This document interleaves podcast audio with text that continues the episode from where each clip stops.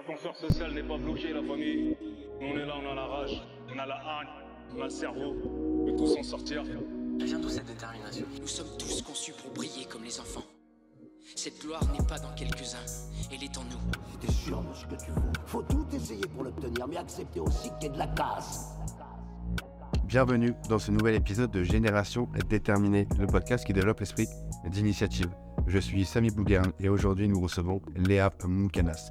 Léa a 23 ans, elle a créé l'association AETA il y a 8 ans. Cette dernière a pour mission de soutenir les jeunes face à la maladie. Tout au long de cet épisode, nous reviendrons sur son parcours de femme engagée qu'elle a débuté à l'âge de 15 ans.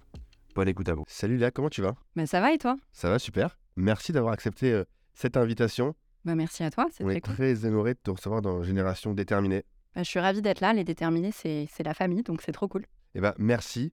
Hum, Léa, tu as un parcours qui est euh, assez détonnant euh, dans euh, ce milieu un peu de, de- l'engagement. Génération déterminée, comme euh, on a pu le dire tout à l'heure en intro, c'est un, podcast qui va parler d'initiative. C'est quoi pour toi l'initiative? À quoi ça te fait penser? Bah, L'initiative, c'est déjà le fait de commencer quelque chose, et puis ensuite de créer l'espace dans lequel on peut agir, de créer l'espace qui va répondre à un besoin, comme ce que les déterminés, Moussa a pu faire avec les déterminés, et comme nous, ce qu'on fait avec Aïda, en se disant, bah, il y a des jeunes qui ont un besoin quelque part, et on va aller y répondre. Justement, tu disais, c'est un commencement. euh, et toi, ce commencement, tu l'as eu assez tôt, je crois.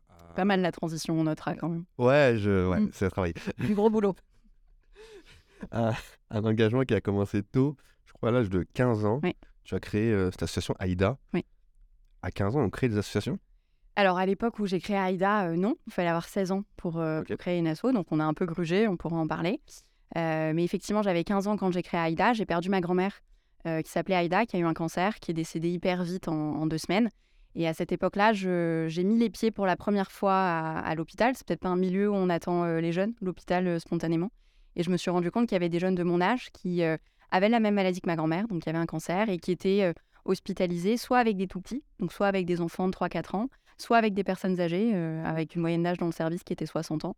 Et ça m'a vachement marqué de me dire qu'aujourd'hui, quand tu es un ado quand tu es un jeune adulte, il n'y a pas forcément d'espace euh, qui peut t'accueillir où tu peux quand même vivre ta jeunesse euh, même si tu es malade. hein. Et donc ça a été vraiment mon, mon déclic. Ça a été bien sûr la, mort de ma grand-mère, mais ça a aussi été de me confronter pour la première fois euh, au monde de l'hôpital et de me dire, bah, face à ça, il faut absolument qu'on fasse quelque chose. Et, ma réponse, ça a été l'engagement. Donc, il y, a- eu ce déclic qui t'a poussé. Par qui tu as été accompagné tu as trouvé rapidement des, soutiens pour euh, fonder AIDA ou, tu étais un peu seul et, tu as dû te battre euh, Euh, on avait ce truc à 15 ans de dire on va y arriver sans les adultes. Donc c'est vrai que quand j'ai commencé, c'était hyper secret. Euh, mes meilleurs potes au lycée savaient. Euh, mes meilleurs potes en ont parlé à d'autres gens au lycée. Donc assez vite, ma classe, ma promo savait qu'il y avait un truc qui était en train de se monter, savait qu'ils avaient envie d'en faire partie parce que ce truc de j'ai envie de m'engager, c'était assez présent euh, un peu partout. J'ai envie de faire quelque chose de concret. Euh, mais je, je l'ai dit très tard à mes parents. Je l'ai dit à mes parents euh, 3-4 mois après avoir créé euh, AIDA. Donc il fallait avoir normalement 16 ans pour créer une association. Je venais d'avoir 15 ans. Donc j'ai im- imité, enfin j'ai copié la signature de ma mère en lui disant bah tu signes mon bulletin et en fait elle a signé le Ah, papier qui a créé à ne pas reproduire chez vous c'est assez dangereux. Donc j'ai, elle a signé les, les statuts de l'association en pensant signer mon bulletin de notes Euh, parce qu'il y avait ce truc de j'ai envie d'y arriver sans les adultes et il y avait aussi ce truc à l'époque de euh, bah c'est quand même ma grand-mère, c'est quand même la mère de ma mère. Donc j'ai envie euh, que si elle en entend parler, c'est que le truc il prend un peu. Comme j'avais aucune certitude, si ce n'est que je voulais faire ça, voilà, j'avais pas trop envie que ça s'ébruite et j'avais envie de pouvoir faire mon truc tranquille avant de pouvoir en parler. Et donc, ça, ça s'est fait dans le milieu scolaire au départ? Donc, quand tu dis on, c'est ta classe? C'est ma classe, c'est mes potes d'abord, c'est ma classe. Et, et on s'est dit, bah, qu'est-ce qu'on peut faire de concret? Au départ, on s'est dit, on va aller rendre visite à des jeunes dans l'hôpital le plus proche. On s'est rendu compte que les hôpitaux n'étaient pas forcément intéressés, au tout début en tout cas, parce que euh, d'avoir des jeunes de 14-15 ans qui débarquent à l'hôpital, c'était pas commun. Et donc on s'est dit, bah, c'est pas grave, on va lever des fonds euh, et on les reversera à des hôpitaux euh, après. Et donc on a fait faire des t-shirts. Alors on a appris que quand on avait 0 euros sur un compte bancaire et qu'on faisait faire des t-shirts à 1000 euros, bah, ça faisait moins 1000 sur le compte bancaire. Donc on a fait des t-shirts, on était à moins 1000 sur le compte bancaire, on les a vendus à nos profs. Donc il y avait tout un trafic au lycée, on cachait la, on cachait la thune sous le sous le sous l'estrade au lycée. Et tous les soirs, on allait chercher l'argent qui était sous l'estrade. J'étais escortée par, par deux mecs jusqu'à chez moi pour être sûr qu'on ne prenne pas l'argent. Et donc, c'est comme ça qu'on a levé nos premiers fonds. Mais c'était vraiment euh, c'était euh, on fait avec ce qu'on a et on fait avec les idées qu'on a euh, au tout départ. Quoi. En vrai, c'est une belle leçon entrepreneuriale hein, d'avoir démarré avec rien. En... en Bah, je pense que-. Je pense que l'entrepreneuriat, c'est faire avec ce qu'on a. Euh, et je pense que les déterminés, enfin, j'ai eu pas mal de discussions avec Moussa là-dessus, parce que c'est vrai qu'on a lancé Aïda et les déterminés à peu près au même moment. Aïda a 8 ans, elle est déterminée aussi. donc Ouais. c'est On a lancé la- au la même moment. Et d'ailleurs, j'ai rencontré Moussa, on était à une conférence, ça faisait peut-être un an et demi qu'on avait, que lui avait lancé le déterminé, que moi j'avais lancé Aïda. Et, euh, et le- le- la journaliste qui nous interviewait, euh, nous a, la première question qu'elle nous a posée, c'est qu'est-ce que vous faites de vos vies?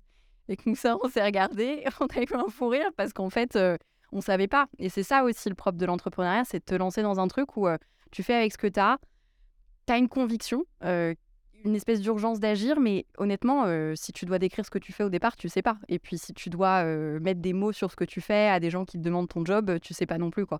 Donc c'est comme ça qu'on s'est rencontré avec Moussa et c'est dans cette espèce de même cercle du départ de la folie de l'entrepreneur et l'urgence d'agir et de faire quelque chose de concret et d'essayer. Et c'était cette espèce d'équilibre entre j'essaye, je sais pas si ça marche, mais en même temps c'est urgent que j'essaye parce que j'ai envie que ça marche quoi. C'est cette espèce d'équilibre entre les deux. Est-ce que cette insouciance plutôt euh, de l'adolescence t'a permis aussi de faire euh, ce que Aïda est devenue aujourd'hui? Oui, je pense qu'à aucun moment, euh, je, me, je me suis dit que l'hôpital était un milieu difficile. À aucun moment, je me suis dit que le cancer était une maladie dont on pouvait mourir. Paradoxalement, ma grand-mère en est morte, mais je pense que c'est pas la mort, la maladie, des choses qui sont forcément associées à la jeunesse. Et donc, quand moi j'ai démarré, j'étais à milieu de comprendre et d'imaginer le monde auquel on allait se heurter, auquel on s'est heurté après. Et je pense qu'on s'y est heurté avec beaucoup de fraîcheur et c'est ça qui a apporté beaucoup de choses dans nos premiers pas à l'hôpital dont on parlera peut-être après. Mais oui, il y a une certaine innocence. C'est pas facile d'entreprendre quand on a 15 ans parce qu'on n'est pas forcément pris au sérieux. Et en même temps, tu as le luxe de pouvoir prendre des risques avec un petit filet de sécurité quand même, qui est que tu vis encore chez tes parents. T'as pas la question de comment je mange euh, à la fin du mois qui pèse plutôt sur euh, tes parents que sur toi. Donc c'est à la fois euh, pas évident parce qu'on ne prend pas forcément au sérieux. Et c'est à la fois, je pense, un super âge pour entreprendre. En tout cas, moi, j'ai adoré entreprendre à 15 ans.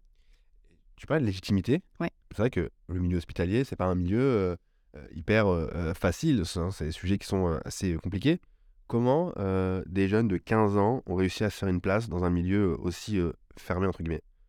Le monde de la santé, c'est un monde où normalement tu pèses si tu es médecin, si tu as été malade, si tu as été un proche de malade, euh, mais des malades que tu veux aider, euh, ou éventuellement si tu travailles à l'hôpital euh, d'une façon ou d'une autre.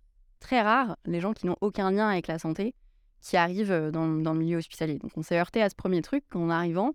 Les gens nous disaient mais, mais pardon, vous voulez être médecin plus tard? Bah non. Euh, vous avez eu un cancer? Bah non.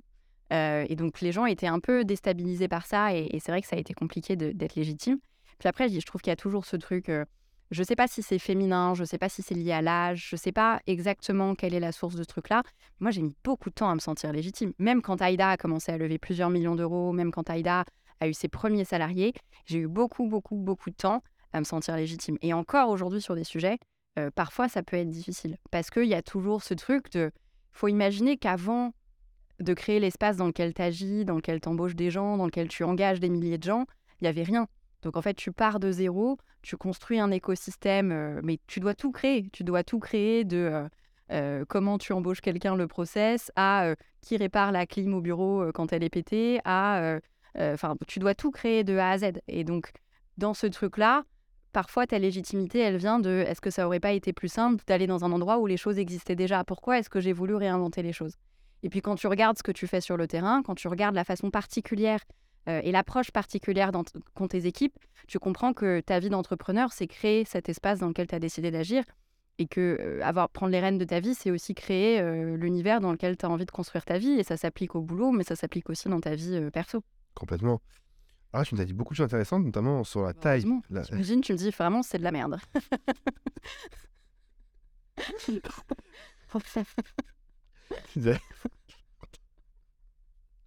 Bah, ça va, c'est les aléas du direct. Exactement. Non, mais on, on one shot, on coupe pas. On est en direct, bah, bien sûr.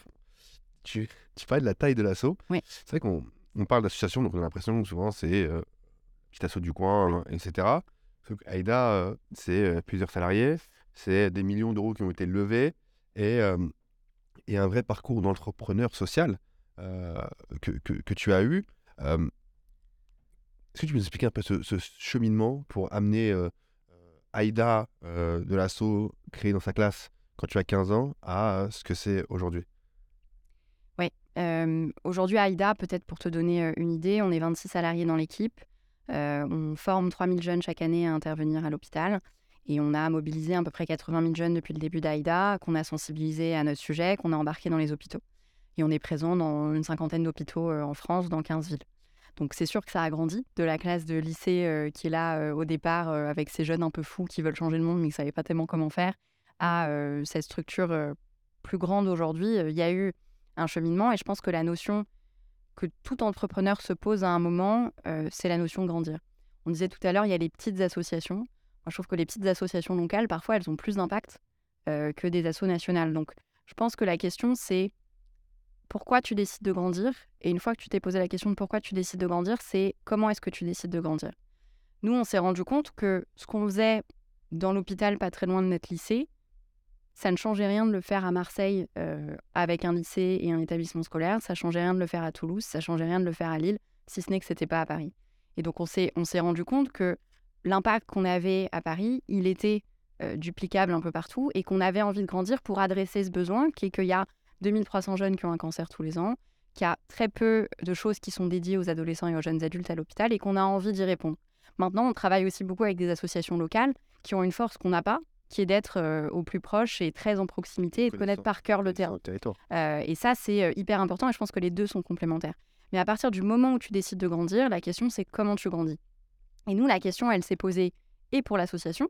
Ça a été comment est-ce que tu passes de lycéen euh, de seconde à euh, 26 salariés, euh, une structure dans 15 villes, euh, euh, plusieurs millions d'euros que tu lèves. Puis ça a été pour nous aussi. Tu commences à 15 ans, j'en ai 23 aujourd'hui. Comment est-ce que tu décides de grandir là-dedans? Tu fais grandir ton truc, mais tu dois grandir en même temps. Euh, donc cette notion de grandir, elle a été hyper essentielle. Euh, et, et je pense que ce qui t'aide à grandir, c'est c'est quel sens tu veux donner aux choses. C'est-à-dire que il faut pas oublier que le matin, on se lève pour répondre à un besoin qui est briser l'isolement des jeunes euh, à l'hôpital. Et ça, ça nous aide à grandir, ça, nous, ça aide à faire grandir la structure, mais ça nous aide aussi à grandir euh, à titre perso et à choisir les orientations qu'on décide de faire, euh, nous, pour notre structure. Et à titre perso, Mm. tu as décidé de grandir, toi, en- un petit peu, il faut quand même. Euh, tu as décidé de grandir euh, à travers ce- cette structure, mais en continuant tes études aussi. Je crois que tu n'as pas arrêté Non. pour te consacrer à. Même si mes Ah, études ne m'ont pas beaucoup vu, mais euh, j'ai continué les études en parallèle quand même. Donc, tu, as, tu as continué le lycée, le lycée? J'ai continué le lycée, j'ai passé mon bac euh, et après j'ai fait Sciences Po Paris pour faire plaisir à mes parents. que tu as arrêté il y a pas très longtemps. Que j'ai arrêté en. Alors je suis pas diplômée encore, c'est en juillet, mais j'ai arrêté les cours en décembre. Donc en parallèle, tu as réussi à créer cette grosse structure et euh, à obtenir ton diplôme? Normalement, euh, c'est bien parti court. Normalement, je t'enverrai une photo. euh, c'est le, c'est le 1er juillet, euh, ma remise de diplôme. Normalement, je t'envoie une photo le 1er juillet avec. la partagera la dès que, dès, dès- que je, je la reçois. C'était important pour toi ou, comme je disais, plutôt pour tes parents, pour les un peu les. Je vais te dire un truc, honnêtement, tu réfléchis pas.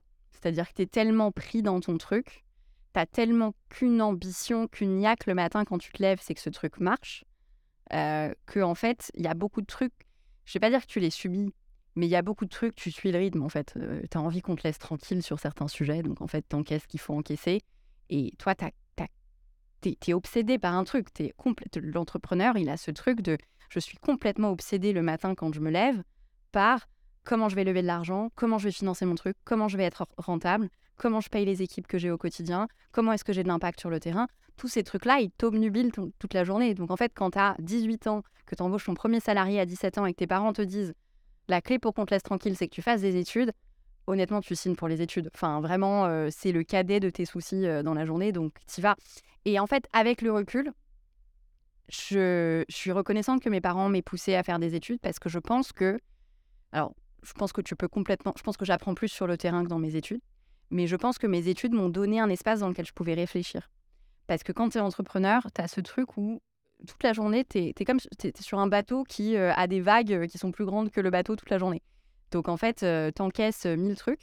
Mais le fait d'avoir un espace, bon, déjà d'humilité, parce que quand le prof te dit que tu arrives avec 5 minutes de retard, quand tu es le chef, tu t'en fous. Mais quand tu es élève au même titre que tout le monde, bah, en fait, le prof, il, te, il te dit au nom de quoi tu arrives en retard. Donc c'est bien, ça te donne un petit cas. Et puis, ça te donne l'espace dans lequel tu peux réfléchir. Moi, j'ai fait de la finance. On peut se dire que la finance, c'est hyper éloigné de ce que je fais chez AIDA, mais ça m'a permis euh, d'échanger avec le commissaire au compte et le comptable d'AIDA en connaissant euh, toutes les lignes comptables par cœur euh, d'AIDA. ça m'a permis d'avoir mes premiers cours de management et d'avoir la chance de pouvoir les expérimenter au quotidien, parce que le management, bon, d'accord, ça ne s'apprend pas dans une salle de classe, hein, ça s'apprend en manageant des équipes, mais d'avoir un espace où tu peux poser des questions, où tu peux lire des cas de gens qui ont eu les mêmes problématiques que toi avant et du coup pas réinventer des choses qui existent déjà, c'était une chance. Donc au début, j'ai pas trop réfléchi. Avec le recul, je conseille à ceux qui en ont la possibilité de le faire parce que c'est vraiment chouette. Puis en enfance, il y a cette culture du diplôme qui est très présente. Ouais. Moi, ça m'a aidé à me sentir légitime aussi. Il faut se dire les choses honnêtement. je pense que ça m'a aidé à me sentir légitime dans ce que je faisais. Quand j'ai démarré, quand j'avais 17-18 ans, les patrons d'hôpitaux se foutaient de ma gueule en disant c'est Mère Teresa qui arrive dans le bureau. Quand six ans après, tu as fait 5 ans de finance, j'ai fait deux ans aux, États-Unis aussi de, sciences politiques, on ne te regarde pas pareil. et ça change rien. Ta, personne, elle n'a pas changé. Mais je pense qu'il y a des gens qui n'ont pas besoin de ça. Moi, j'en ai eu besoin pour me sentir légitime aussi à certains moments. Je vais revenir sur, tes parents, notamment ton père. Oui. Qui, qui disait, qui t'a dit un jour. Tu l'as eu au téléphone avant, c'est ça? Ah, je, ne cite jamais mes sources, mais qui t'a dit je, moi, j'avais pas le luxe de, de m'engager. Mmh. Est-ce que c'est réellement un luxe de, de, s'engager? Est-ce que c'est possible pour, pour tout le monde? C'est pas une question facile parce que mon, père, quand il me disait ça, pour juste remettre le contexte, il vivait dans les années 70 au Liban qui était sous les bombardements. Donc effectivement, dans un Liban qui est sous les bombardements, quand tu es un mec de 16 ans, bah, tu prends les armes et tu vas combattre pour ton pays. Euh, bon, j'ai pas créé Aïda sous les bombardements en France. Donc, j'avais pas. Euh, donc, je pense que par luxe, il, euh, il voulait dire ça. et cette conversation, je pense que je sais d'où tu, d'où tu tires ta source. cette conversation s'était inscrite dans un contexte qui était est-ce que tu en veux à la génération avant toi? D'avoir détruit le monde et est-ce que tu as le sentiment que tu dois sauver le monde qu'ils ont détruit? Et c'est une conversation que j'ai eue avec mon père. Moi, mes parents n'ont jamais compris ce que je faisais. Mes parents partis du Liban, sont arrivés en France. Si je voulais réussir ma vie, il fallait que je sois avocate ou médecin. Euh, bon, bah, a priori, euh, je suis aucune des deux pour l'instant. Je rapprocher un peu de la médecine. Donc, euh, donc voilà, mais je devais être l'un des deux. En tout cas, il fallait que je gagne ma vie. Il fallait que je saisisse la chance qu'il m'avait offerte en partant du Liban. Et est-ce que j'en veux à cette génération avant? Non, parce que je pense qu'ils n'avaient pas le choix. Donc, tu peux pas demander à quelqu'un qui est sous les bombardements au Liban d'avoir une conscience écologique. Tu peux pas demander à quelqu'un qui est sous les bombardements au Liban euh, de vouloir changer le monde parce que, en fait, là, c'est ta peau que tu veux sauver.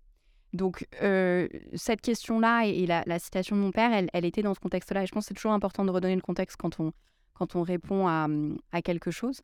Et pour répondre précisément à ta question, parce que j'ai fait Sciences Po, mais je sais quand même répondre aux questions et pas que les contourner. Euh, est-ce que je pense que c'est un luxe d'entreprendre? Je, pense que c'est une prise de risque, parce que je pense que c'est parfois un peu moins confortable euh, que d'autres situations. C'est-à-dire que moi, j'ai été salarié d'AIDA au bout de six ans.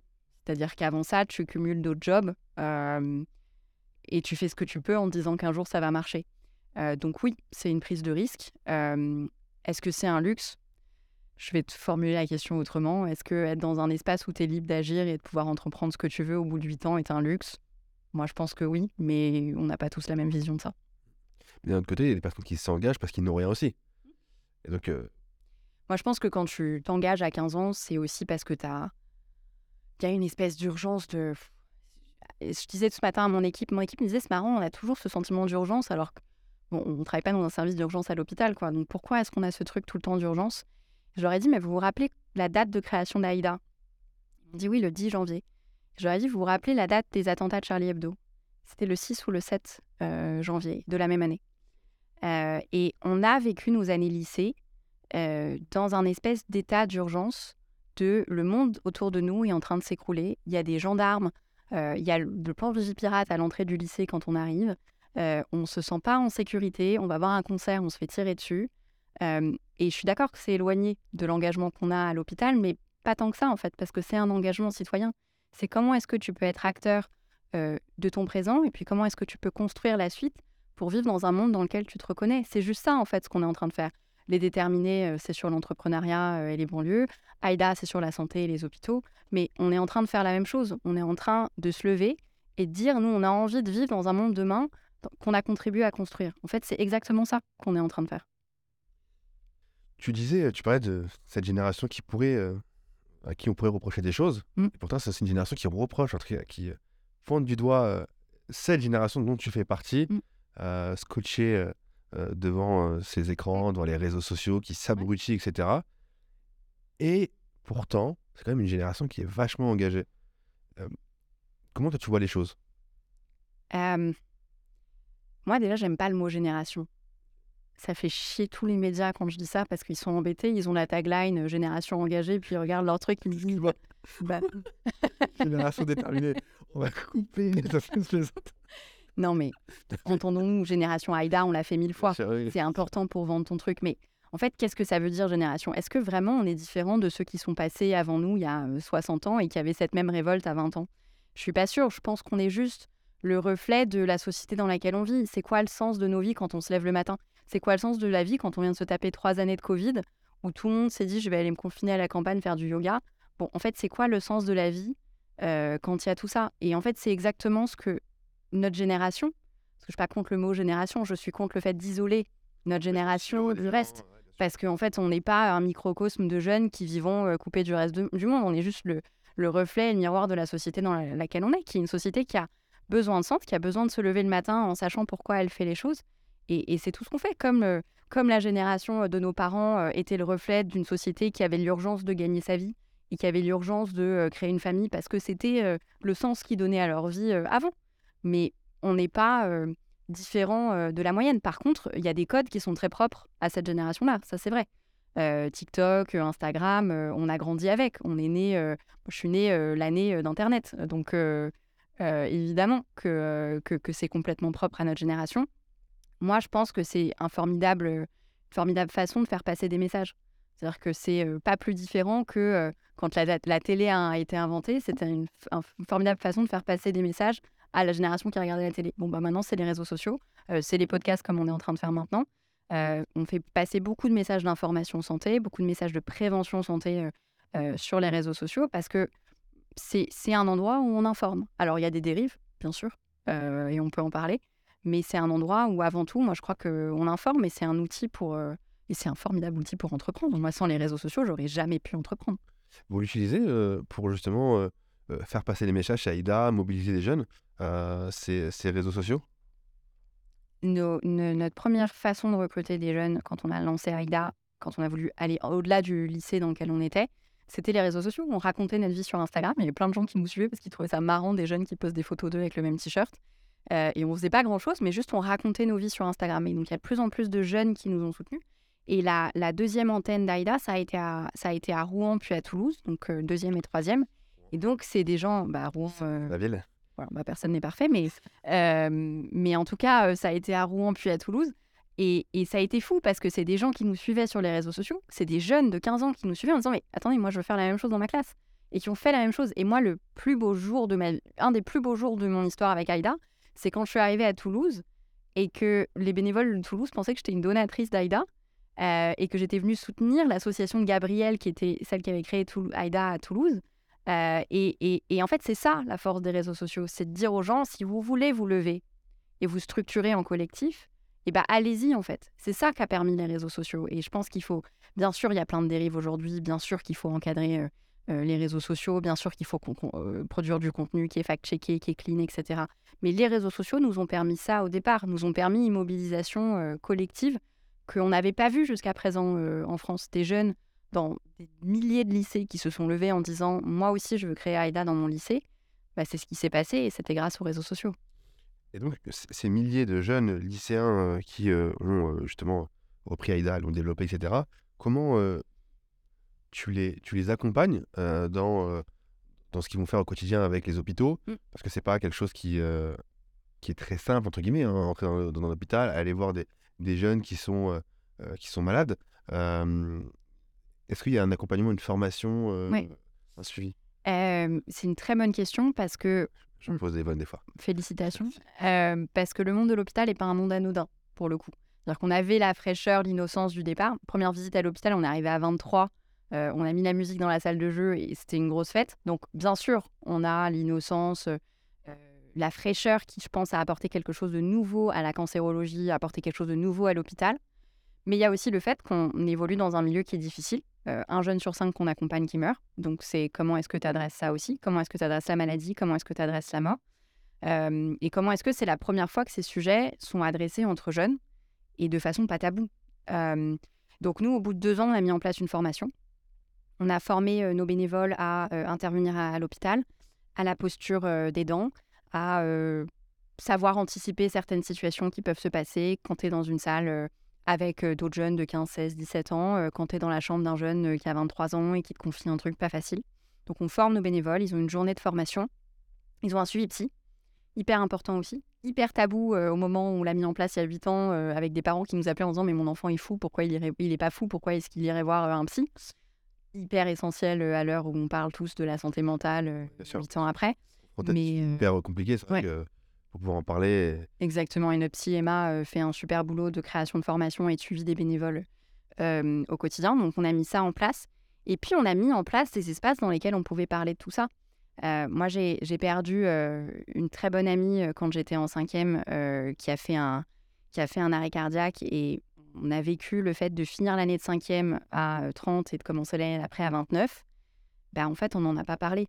Et toute notre vie, on a traîné ce truc dont on n'a jamais parlé entre nous parce que c'était hyper tabou et c'était devenu celle dont il fallait pas prononcer le nom à un moment, jusqu'à ce que dix ans après, en fait, on se revoit et on en parle et en fait, on puisse sortir des trucs. Et il y a un vrai tabou aujourd'hui dans la société euh, qui est en train de se lever graduellement et c'est super euh, autour de la maladie, autour de la mort, autour de la santé mentale si on fait un pas euh, un peu plus de côté.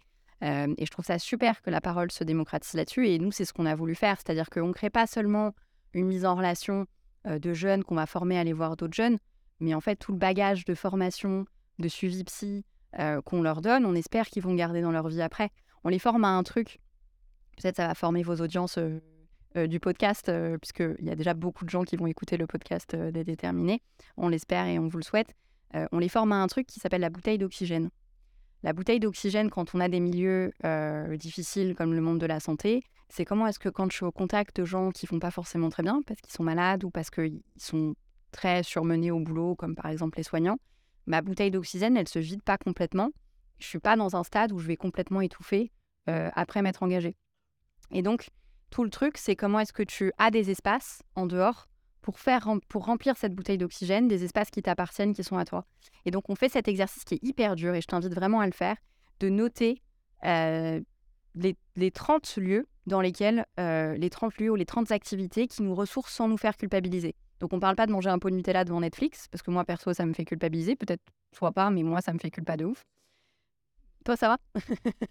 Mais on parle de, euh, de lieux, d'espaces, d'activités qui te permettent de remplir cette bouteille d'oxygène. Et en fait, ce qu'on est en train d'essayer de donner à ces, je- à, à ces jeunes qui s'engagent, c'est bien sûr euh, le goût euh, de l'engagement, du service public, de l'hôpital, mais aussi et surtout un bagage qu'ils vont garder toute leur vie dans leur vie professionnelle, de euh, comment est-ce que j'ai des espaces pour moi et comment est-ce que j'ai des espaces dans lesquels je peux agir, bosser, etc. Tu, tu, tu, tu- tu- tu parlais justement de, de, de ce- de cet épisode en cinquième, hein, assez douloureux, etc. Est-ce qu'aujourd'hui vous faites de la sensibilisation justement dans les écoles? Pour aller adresser ce sujet et, peut-être faire naître chez, les jeunes, hein, pas que des vocations, mais juste au moins les, éveiller à, ces questions-là? C'est c'est une bonne question. On est souvent amené à intervenir dans les écoles. Nous, notre approche, c'est de dire engagez-vous. En fait, notre approche à ces sujets-là, c'est l'action. C'est-à-dire que moi, je crois qu'il ne faut pas répondre à la désillusion par l'inaction et qu'il y a un moment, il faut se lever et agir. Euh, et donc, quand on intervient dans les écoles, le message qu'on passe, c'est voilà l'histoire d'Aïda, voilà qui on est, voilà ce qu'on fait. Donc, on intervient dans les hôpitaux, euh, on crée plein de programmes pour les jeunes qui ont un cancer, etc. Ben, rejoignez-nous, on va vous former à faire ce qu'on fait, faites-nous confiance, on construit ensemble le truc. Et une fois que les jeunes rentrent, ils rentrent dans un écosystème pour la première fois en formation, ils vont parler de la mort. Parfois, ils vont dire bah, Moi, ma tante, elle s'est suicidée, personne n'en a jamais parlé. Ou euh, bah, Moi, mon frère, euh, il y a 20 ans, il a eu un cancer. Euh, et en fait, j'ai toujours eu le sentiment d'être mis de côté. euh, et en fait, euh, bah, j'en avais jamais, jamais mis des mots là-dessus. Mais c'est une fois qu'ils sont dans le safe space qu'on en parle. Et une fois qu'ils nous rejoignent, euh, qu'on les a formés et qu'ils sont dans un espace où on peut en discuter. Mais du coup, c'est vrai que ça, ça crée une, une génération qu'on est en train de former qui est hyper sensible au sujet de santé, qui vient pas d'abord pour la santé, hein, qui vient d'abord parce qu'ils veulent s'engager, parce qu'on est la seule asso ou une des seules assos qui engage des mineurs dans les hôpitaux. Je pense la seule asso qui engage des mineurs dans les hôpitaux. Donc, ils viennent d'abord pour s'engager. Mais par AIDA, ils vont se familiariser avec la santé. Certains d'entre eux vont vouloir être professionnels de santé après, vont vouloir lancer une start-up dans la santé, vont vouloir. Donc, ça va faire naître des vocations. Et puis, ce qu'on est en train d'observer, c'est que ça. On est en train de commencer à se dire que ça peut aussi modifier leur propre comportement de santé. Certains vont arrêter de fumer. Euh, certains vont faire un peu plus attention à leur sommeil, à leur alimentation, vont être plus vigilants quand euh, leur mec ou leur meuf euh, va fumer. Donc, ou va boire trop en soirée. Ou... Et donc, on est en train de se rendre compte que par l'engagement, par l'action, par faire des trucs concrets, parce que les mots, c'est super, mais je pense qu'on est, on est, pour le coup, s'il fallait donner un nom à cette génération, c'est, et on est une génération qui a besoin d'agir, parce que sinon, c'est insupportable de voir tous les problèmes sans rien faire. Euh, par cette action-là, va être sensibilisé à plein de sujets euh, dont on va se saisir après. En parlant de besoin d'agir, est-ce que ce besoin d'agir, il est différent euh, de ce qu'on a pu connaître auparavant Tu sais, il y a des générations, par les, les- encore une fois, génération entre guillemets. Mm. Les J'étais traumatisée les- sur ouais, la je pense je que, sens que c'est fini On va faire un gros brainstorm. Il y a, euh, ils disent que les, la nouvelle, les, jeunes, les plus jeunes aujourd'hui, s'engagent différemment, plutôt à la carte. N- Mm. Non plus euh, euh, ce- cette notion d'engagement sur le long Mm. terme et euh, veulent pouvoir participer à plein de choses, venir sans euh, avoir euh, bah, ce- cet engagement long terme. Est-ce que tu, tu, tu, le vois, toi ou... Euh, nous, l'engagement chez AIDA, il est à la carte. Tu t'engages, pas pour un minimum d'heures. Euh, tu viens deux heures dans l'année, si tu veux venir deux heures sur l'année, tu vas deux heures par semaine, si tu veux venir deux heures par semaine, mais tu viens quand tu veux. Et tu as une notice sur ton téléphone avec les missions les plus proches de chez toi et tu t'inscris à celle à laquelle tu veux t'inscrire. Donc c'est un engagement à la, à la carte, mais qui est aussi responsabilisant. C'est-à-dire plus tu t'engages, plus tu as accès à d'autres formations, donc plus tu vas pouvoir encadrer des bénévoles qui vont s'engager après. Euh, Il y en a qui ont été bénévoles il y a 8 ans qui travaillent chez nous aujourd'hui. Euh, donc c'est je sais pas si c'est un stade au-dessus, c'est un pas de côté euh, et c'est concilier ton engagement avec ta vie professionnelle. Mais en tout cas, je pense qu'on a créé un espace dans lequel chacun crée l'engagement qu'il veut avoir. C'est-à-dire que si tu veux venir deux, heures dans l'année l'été parce que tu es en prépa et que t'as pas d'autre choix que de venir deux heures euh, l'été, bah, tu fais ça. Si tu veux venir toutes les semaines parce que tu as le temps ou parce que tu en éprouves le besoin et l'envie, bon, bah, tu viens toutes les semaines. Euh, donc ça, c'est vraiment à, la carte. Et oui, je pense que c'est très différent. J'avais cette discussion avec un, monsieur très sympa que j'ai rencontré il y a pas longtemps qui était militant euh, à l'UNEF il y a, je pense c'était il y a 20, 20 ans, 25 ans. Et il me disait, mais c'est fou parce que vous, c'est à la carte. Mais nous, quand on s'engageait à l'UNEF, c'était, c'était, on se levait UNEF, on dormait UNEF, on... enfin, c'était ça tout le temps, quoi. Et je pense que oui, ça a changé. Mais ça a changé aussi parce que le monde associatif, je pense, commence à se professionnaliser de plus en plus. Euh, je pense que ça a changé euh, parce qu'on veut plus la même chose euh, aujourd'hui qu'on pouvait vouloir il y a 20-30 ans, que les combats euh, sont pas les mêmes, même si malheureusement on voit que les droits sont de plus en plus menacés. On n'est pas sur les mêmes sujets que- qu'il y a 20-30 ans. Et je pense que c'est ce contexte-là. et encore une fois, ça revient à ce qu'on disait tout à l'heure, qui est- je pense que notre génération, elle est le reflet de la société dans laquelle elle est, mais elle n'est pas à part. C'est pas cette génération qui est différente. C'est vraiment, euh, elle est le reflet du monde dans lequel on vit aujourd'hui, euh, qui fait que la meilleure modalité d'engagement, en tout cas côté déterminé, côté AIDA, c'est celle qu'on a euh, choisie, qui est un engagement à la carte, qui s'adresse aux jeunes et, et qui est plutôt tourné vers l'associatif. Tu as écrit un livre, Ouais. justement, qui, je, je crois, parle un peu de, de, de tout ça. Oui. Ce livre, c'est Je vais être utile. Ouais. Pourquoi avoir écrit euh, ce livre? Pourquoi avoir écrit ce livre? Euh, Je voulais raconter l'histoire d'Aïda. Je pense que euh, notre histoire, euh, elle ressemble à plein d'histoires, mais elle est hyper singulière euh, par d'autres. J'ai rencontré des gens euh, extraordinaires, des bénévoles, des patients qui ont complètement changé ma vie, des professionnels de santé qui m'ont aidé à avoir un autre regard euh, euh, sur, sur le monde, sur ce que j'ai envie de faire de ma vie, sur le sens que j'ai le, matin quand je me lève. Et hum, je voulais partager ça avec d'autres, euh, déjà parce que je pense que ça aide à regarder le monde différemment. Et ensuite parce que je sais qu'il y a plein de jeunes qui se posent des questions aujourd'hui. Moi, j'aurais adoré qu'on me dise à 14 ans que mon métier n'existait pas encore. Ça m'aurait gagné vachement de temps de réflexion. Et, je pense qu'il y a aussi ce message aux jeunes qui nous écoutent que, en fait, s'il n'y a aucun métier qui vous plaît aujourd'hui, ou si, à l'inverse, il y a tous les métiers qui vous plaisent, votre vie, elle vous appartient et vous pouvez créer celle que vous voulez et vous pouvez aller piocher euh, là où ça vous plaît et construire ce que vous voulez et votre métier, il vous ressemblera. C'est pas obligé d'être un truc calé euh, que vous avez vu dans un manuel et que vous voulez reproduire. Ça peut l'être, c'est cool aussi, mais vous êtes aussi libre de votre futur et de pouvoir le créer. T'as mis du temps à l'écrire? J'ai mis six mois à l'écrire, j'ai fait un truc très marrant, je me suis barrée, Moussa s'est beaucoup moqué de moi. Euh, je me suis, euh, il va me détester d'avoir dit ça. Euh, je me suis barrée dix mois euh, à Saint-Malo en Bretagne. Il m'a dit mais attends, on dirait que tu fais ta crise de la quarantaine, t'as 20 ans. Euh, j'avais besoin, on sortait de la crise Covid, j'avais jamais pris de temps pour moi. Aïda quand j'avais 15 ans, j'en avais 22. Euh, je pense que j'étais un peu cramée de fatigue post-crise Covid aussi, milieu hospitalier, etc. J'avais besoin de temps pour moi. j'avais- Voilà. Et donc, je me suis barrée à Saint-Malo 10 mois. Donc, faut t'imaginer arriver avec ton sac à dos dans une ville qui est pas très loin de Paris, mais où tu connais vraiment personne. Ah, C'est Euh, mignon ça, Malo. c'est D'ailleurs, très, il n'y a pas grand chose à faire, mais c'est très mignon. Euh, et donc, euh, bah, c'était, à la fois incroyable parce que pour la première fois, j'avais du temps pour moi. Quand je suis arrivée sur la plage, je sais pas, t'es déjà allée à Saint-Malo ou pas Il y a une plage euh, de sable énorme et, et l'horizon de la mer qui est infini. Et quand ça fait 8 ans que tu as la tête toute la journée dans il faut que je lève des fonds, il faut qu'on ait de l'impact sur le terrain, il faut qu'on mesure cet impact, il faut embaucher des gens, il faut pérenniser des trucs, et que tu as cette espèce d'horizon de sable et de mer qui est complètement infini en face de toi, bon, bah en fait, tu te dis que tout, ça te rappelle que tout est possible. Et c'est ça l'essence de l'entrepreneuriat, c'est que tout est possible, et que a un truc n'existe pas et que tu voudrais qu'il existe, bah, en fait, il faut le créer. Euh, et donc, ça a été extraordinaire de pouvoir vivre ces dix mois-là. Bon, comme j'ai dit, il n'y a pas grand-chose à faire à Saint-Malo, donc c'était aussi un super espace dans lequel euh, euh, tu, peux, euh, tu peux écrire. Euh, et, et donc j'ai commencé à écrire là-bas, j'ai commencé à écrire en février, j'ai fini d'écrire en juin.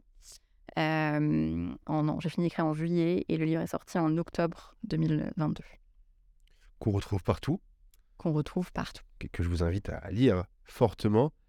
On va dire que l'engagement, c'est c'est une école de la vie. Ouais.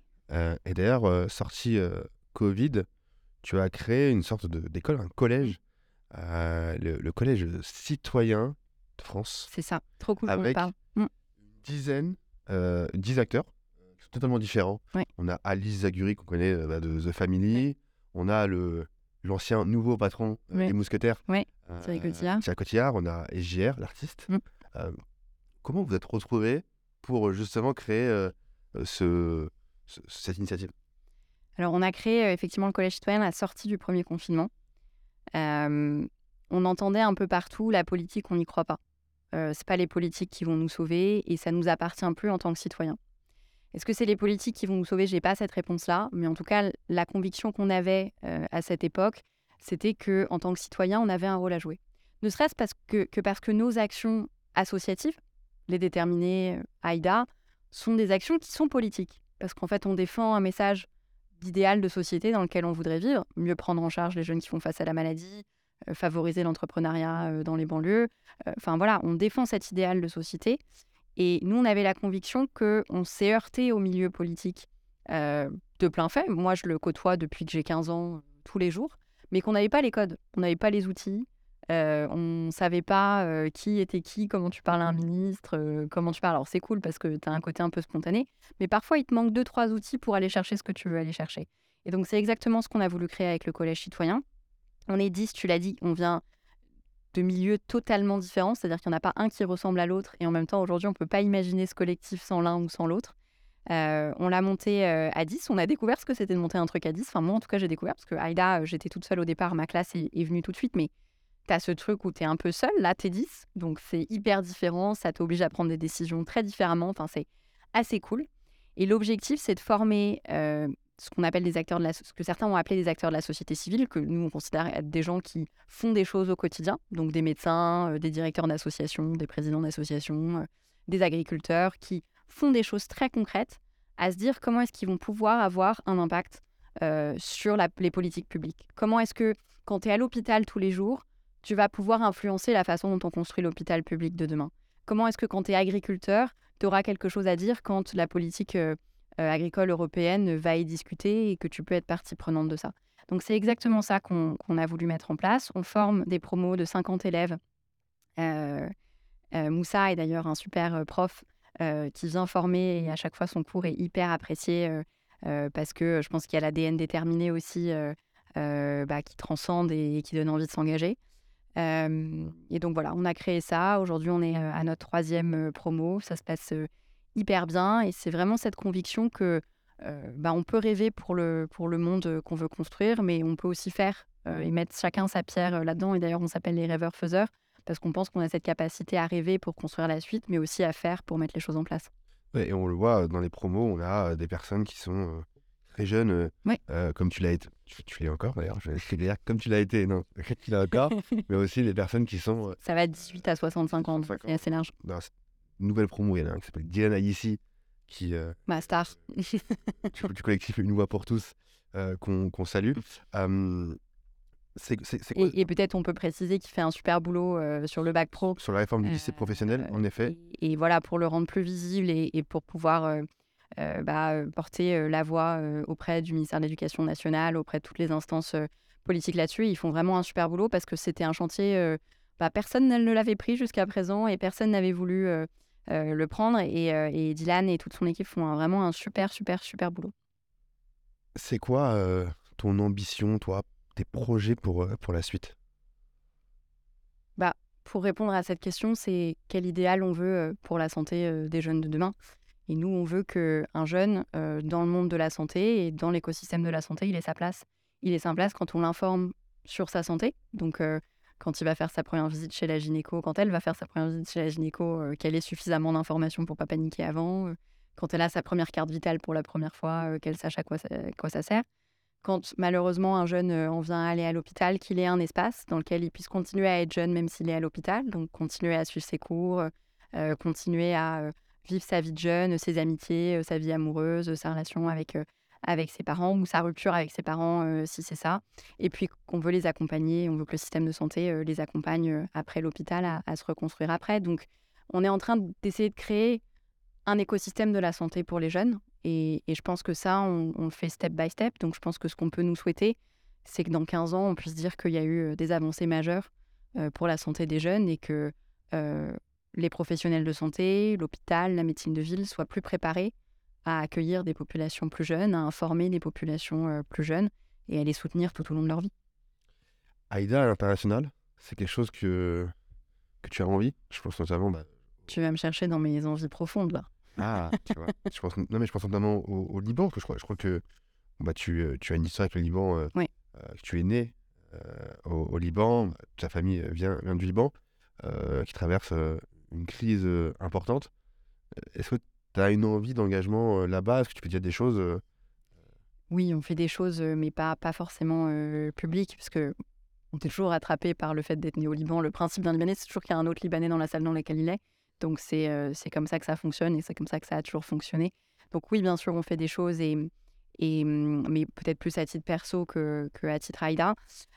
moi, j'ai très envie que Aïda aille en dehors de France parce que j'ai la conviction que permettre à des jeunes de s'engager, encore une fois, nous, on a choisi la santé, mais ça pourrait être chez d'autres autre chose, mais permettre aux jeunes de s'engager, de se lever de dire voilà ce que je veux construire pour demain, bah, ça les aide à se projeter dans leur société, dans leur avenir, dans tout ça.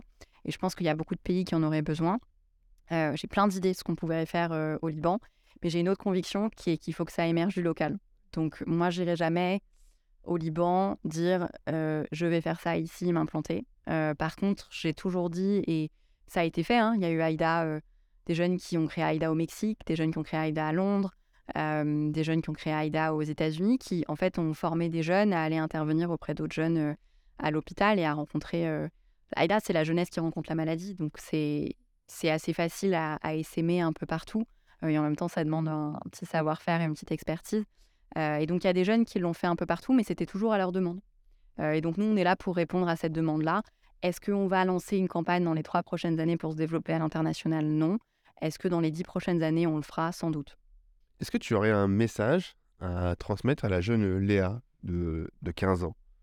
Bah, Je lui dirais qu'elle a sa place, qu'elle est, qu'elle est légitime, qu'il faut qu'elle continue de douter parce que c'est cool le doute, c'est bien, ça te fait avancer, ça te fait te remettre en question. Et je pense qu'il ne faut jamais être trop sûr de soi quand on est entrepreneur et que le doute, c'est le cousin de l'entrepreneuriat, c'est son meilleur pote et il faut que ce soit tout le temps présent ensemble. Mais je dirais qu'elle a sa place et qu'il faut qu'elle lâche rien parce qu'elle va y arriver. Et maintenant, euh, Léa d'aujourd'hui, c'est quoi ses ambitions, mais plutôt euh, personnelles? Mes ambitions personnelles. C'est jamais facile quand tu es entrepreneur de te dissocier de ta structure. hein. Je pense que Moussa, il a la même euh, problématique.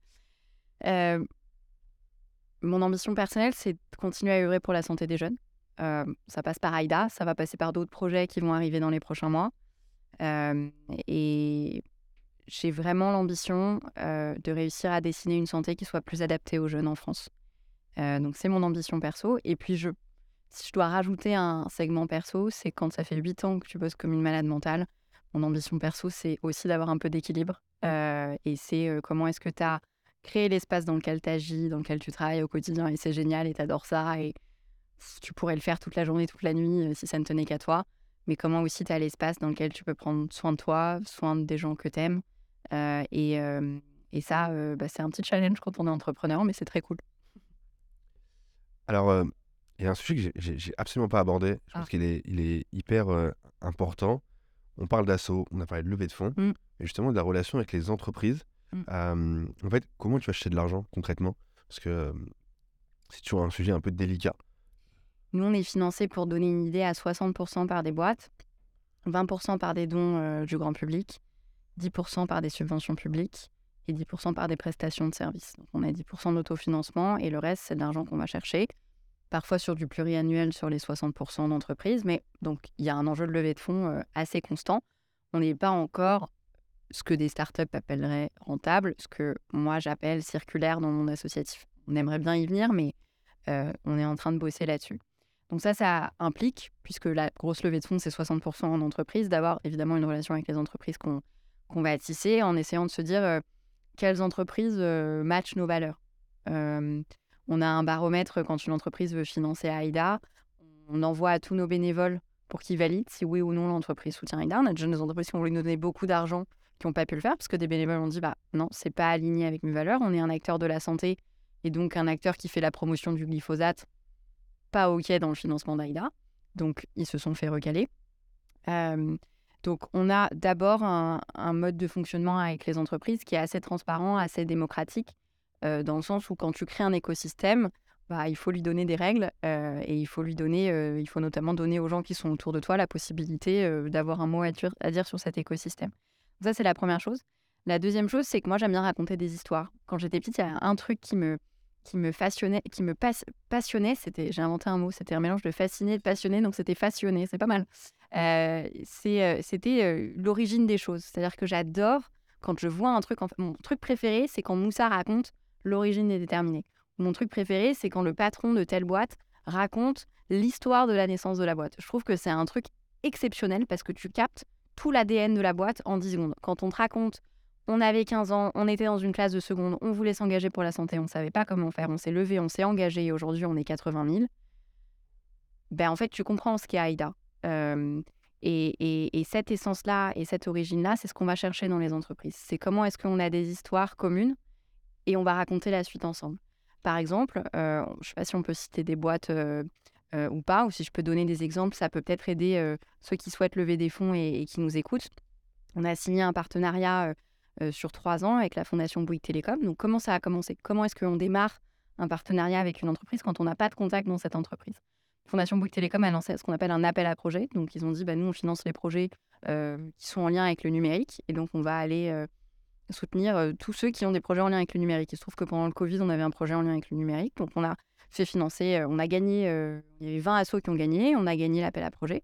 Donc, on est rentré en lien avec Bouygues Télécom pour la, première fois. Et puis, on les a rencontrés.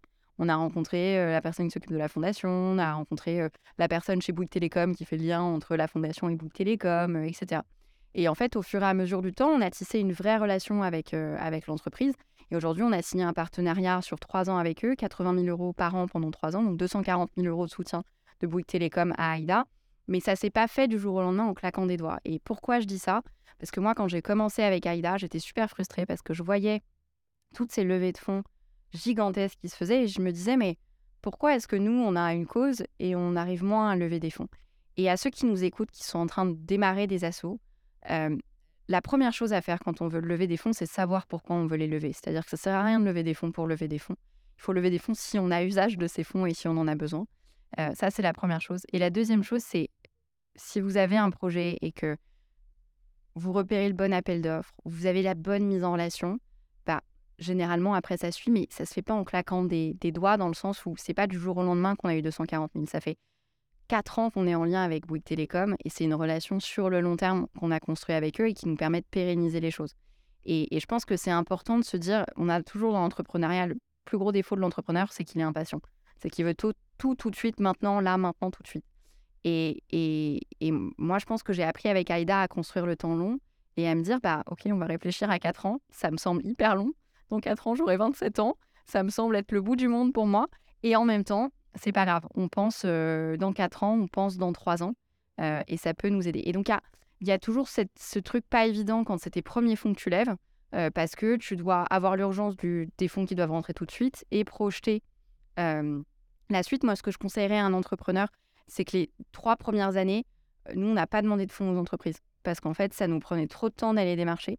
Et donc, ce qu'on a fait, c'est qu'on avait fait des levées de fonds euh, participatives avec chacun qui pouvait donner 5 euros, 10 euros, 15 euros, 20 euros pour soutenir Aïda.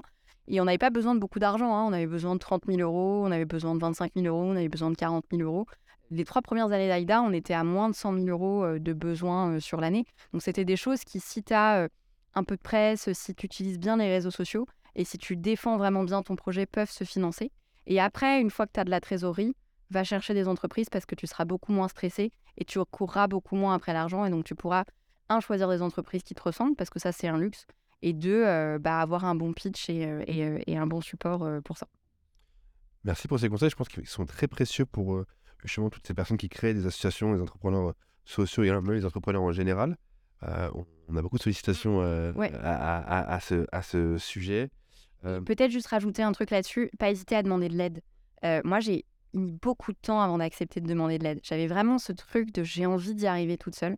Euh, mais il n'y a aucune honte à demander de l'aide. Et en fait, je pense que la responsabilité d'un entrepreneur qui est soutenu par des boîtes, c'est comment est-ce qu'il fait rentrer d'autres euh, dans ces boîtes-là. Et nombre d'entrepreneurs dans la santé, euh, enfin, je pense à, je sais, je sais pas si vous vous allez la recevoir ou pas sur le podcast, mais c'est une femme extraordinaire qui s'appelle Rada Atem, euh, de la Maison des Femmes à Saint-Denis. Elle a fait un boulot euh, super. Bah, le nombre de fois, on discute euh, ensemble de bah, attends, là, il y a cette boîte qui nous a financé, tu devrais aller regarder. Ou là, bah, moi, j'aimerais bien essayer de rentrer là, est-ce que tu as un contact? En fait, c'est pas parce qu'ils donnent à l'un qu'ils donneront pas à l'autre. Donc, il y a aussi cette responsabilité. Moi, il y a tellement de gens qui me contactent sur Instagram en DM en me disant j'ai vu que tu étais financé par telle boîte, est-ce que tu peux me faire l'intro?